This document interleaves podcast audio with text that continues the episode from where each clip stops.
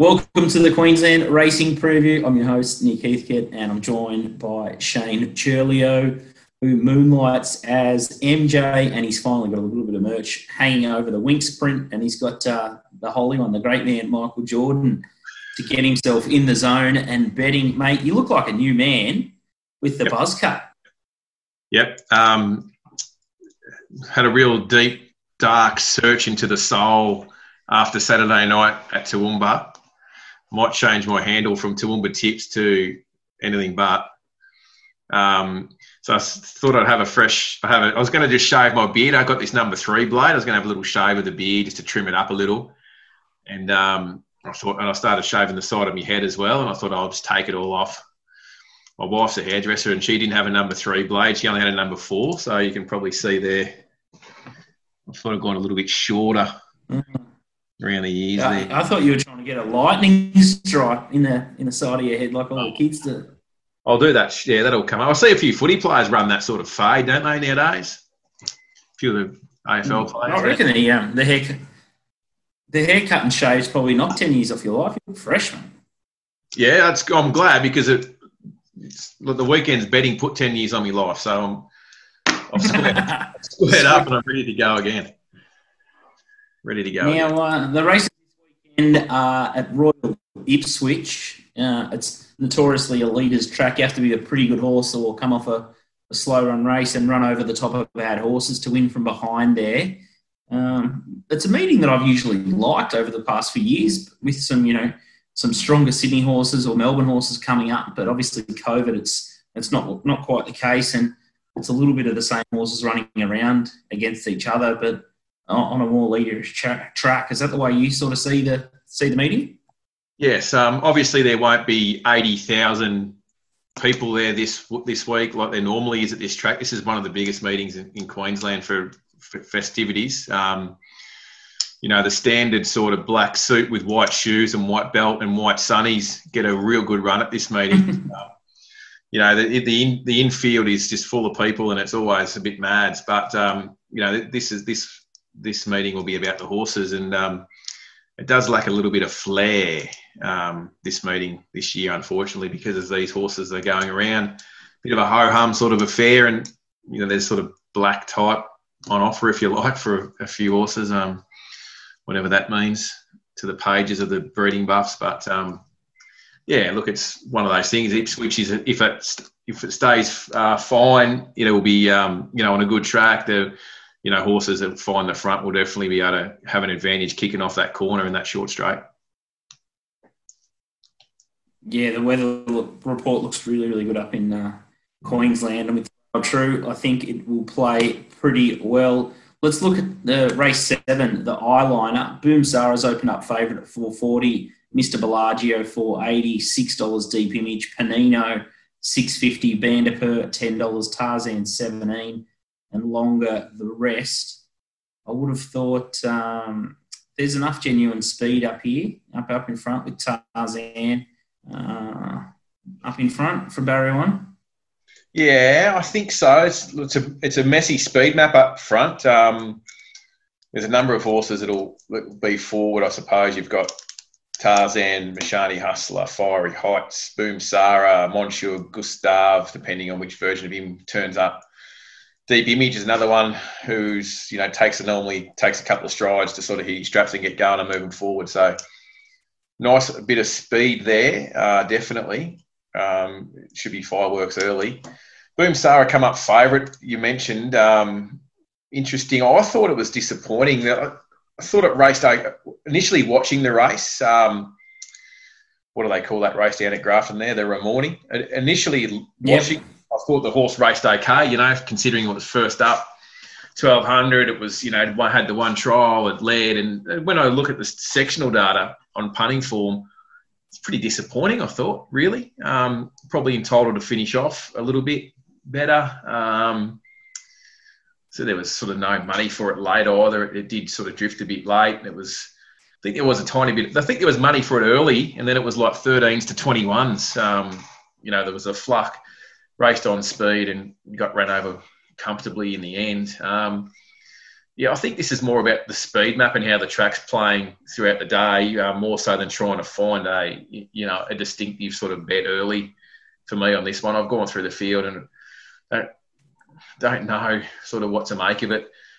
Sort of on its best, a horse like Deep Image would be sort of really hard to beat, but from the gate, it's going to have to do a power of work. I'm not sure, you know, whether it's going to be able to do that from out there and still win. So a little bit up in the air on this race. It's uh, plenty of angles. Um, you know, we spoke about it being a leader's track, and then you look at a horse like Panino, um, who's going to get back a little bit and going to need some luck. Um, you know, and if he does get it, he can definitely he's a definitely leading chance, or she's a definitely definitely a leading chance in this race. Mm, I thought um, even a horse like um, Vanderpur, like a horse that's going to be strong late, would even surprise here. And I think yeah, it's the early early um, part of the race will tell the tale here, and it might even for the the Betfair and players um, once once sort of the field position is established early in the race, you might be able to um, tune into the right sort of horse then. But yeah, it's not the traditional Eye Liner by any stretch of the imagination, but yeah, I can see why you like Deep Image, um, and I guess yeah, Brad Stewart's the the obvious form rider up there, and yeah, really is a disappointing Eye Liner and looking across the card, it's yeah, it's, it's just disappointing all around, which is uh, it's a bit of a shame because yeah, I used to love I love the love the card there. The Gay Waterhouse Classic, uh, Jamie Jamie Lady three sixty, Multaja five dollars, Solar Star nine fifty, Shalwa twelve, River Racer thirteen, Twitchy Frank twelve, Jamaican Rain fifteen, Amacita seventeen, uh, Skate to Paris eighteen dollars, uh, Persuader, a horse that I've found before, $26, and Strome, $26. Troy, we're leaning here, and what, what were your thoughts here? Oh, um, pretty similar to the to that uh, to the discussion of race seven. Really, I thought the speed map was the first thing I worked on when the fields came out. Um, you know, you got a horse like Jamie Lady who led, and um, I suppose it's fair to you could probably say dictate a little bit last time. Um, they certainly didn't go. I still went minus two, I suppose, to the 600 um, in that race, but it was sustained effort from it. Uh, you know, I don't know about the 1300, I suppose, or the 1350.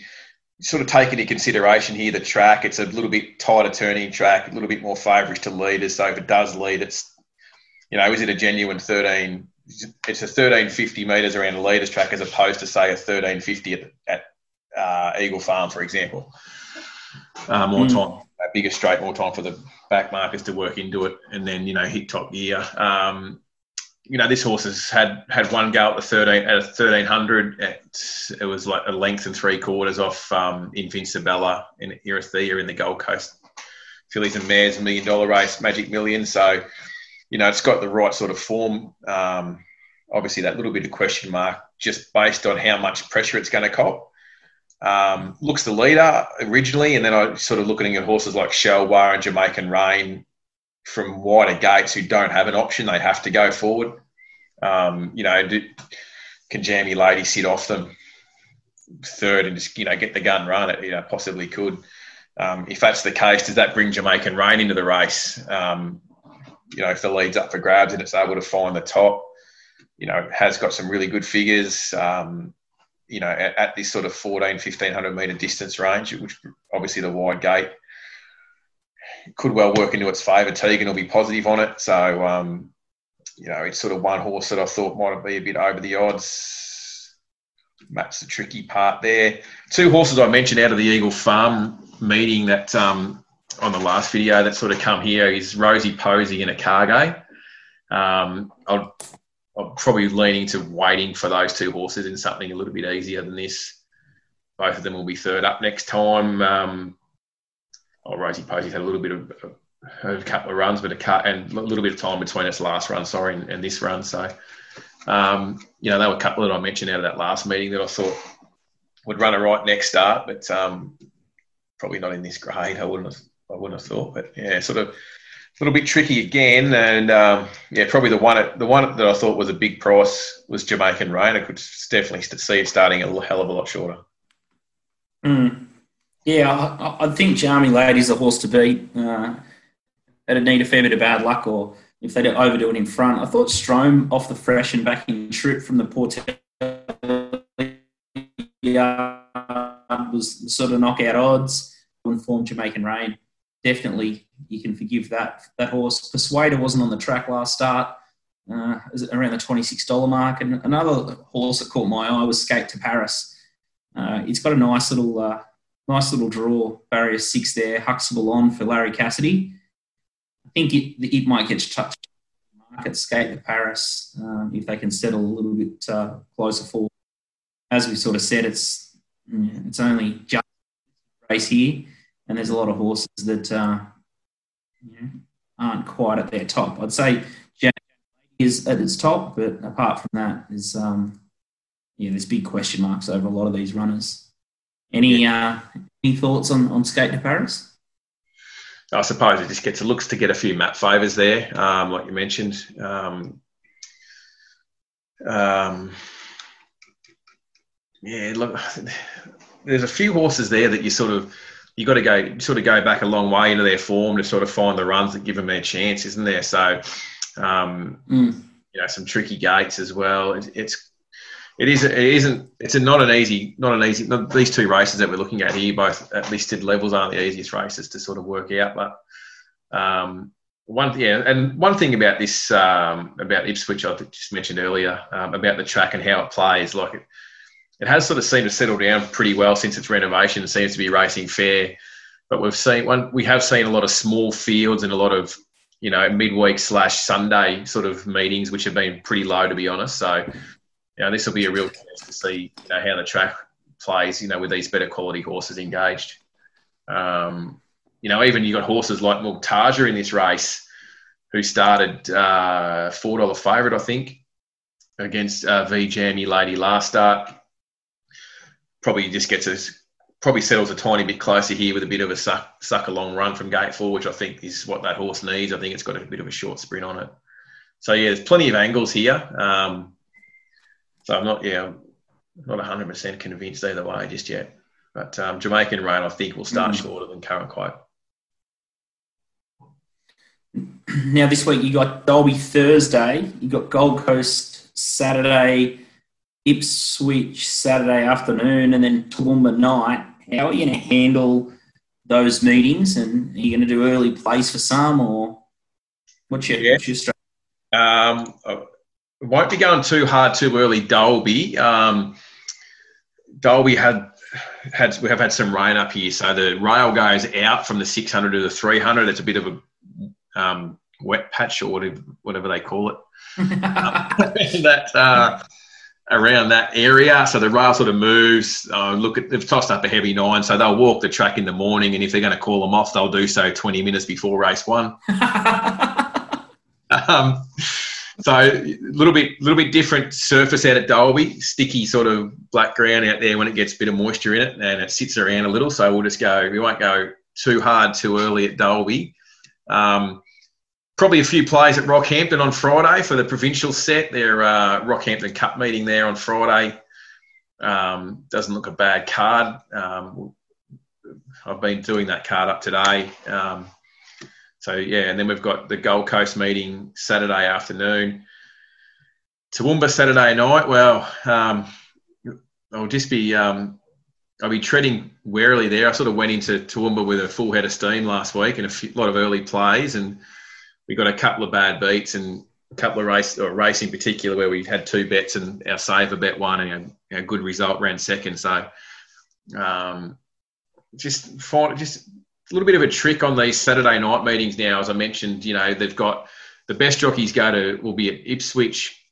The next level of jockeys will be going to the Gold Coast, and then you got the sort of third tier riding it to Toowoomba on the Saturday night. So, got to take that all into account um, to see sort of making sure that we're back in the right horse and jockey combos again this week where we can. So, what about the uh, the first, second, and third tier callers up in Queensland. There's been some controversy about uh, Josh, what's his name, Josh Fleming and Chook Fowler.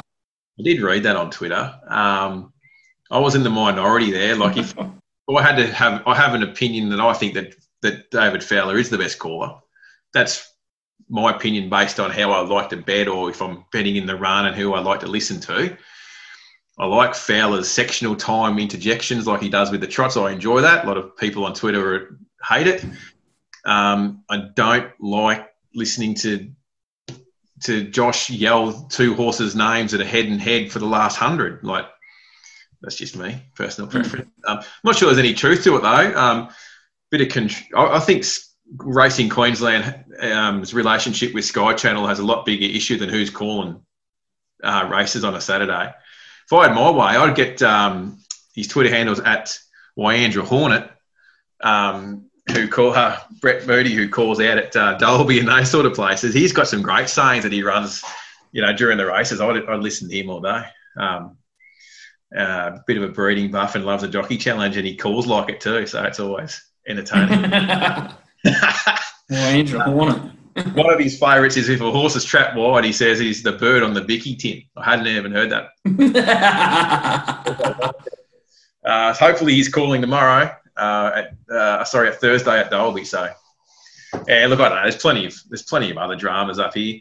One of the things about these race callers is the BRC, uh, Brisbane Racing Club, they actually negotiate their vision rights separately to the rest of the state uh, that Racing Queensland negotiate. So we could have we could effectively have racing in Queensland, uh, Metropolitan Racing in Queensland covered by Sky, and the rest of Queensland covered by Racing.com, for example. Or St- staggering. Staggering. Mm. Yes. Anyway, least of our worries. Well, exactly. All right best of luck. Uh, there'll be a, a, mailbag email if you haven't uh, joined up to the mailbag email on Friday last week. Tipped a couple of winners out for free, so just head to the mailbag.com.au to get the free best around the state. And Curls will drop his best bet in via the email in there. But at the moment, it looks like it's Jamie Lady in the Gay Waterhouse Classic. We're pretty keen on. Uh, I don't mind Skate to Paris from an each way perspective. And in the Eye Liner, your lukewarm play. Oh, excuse me. Very the head have to have a bet. Panino. A little bit on Panino, and I think Vanderper might be uh, might be a good roughie there, but uh, I'd be betting in very very small units across the Ipswich card. That's for sure. Curls, thanks for joining me. Uh, make sure you, what I don't know what you're going to do with that uh, that Michael Jordan towel. I don't know what you do with it in your spare time, but uh, it looks very good. I'll be straightening it up for a start, and um, I'll be putting. You might have to get the iron out. Yeah, and I'd much rather be looking at it in, in the reflection than looking at Winx anyway. oh, as long as you get your haircut sorted, you'll be right. All sweet, all the fade. See you, mate. See you, mate. Good luck.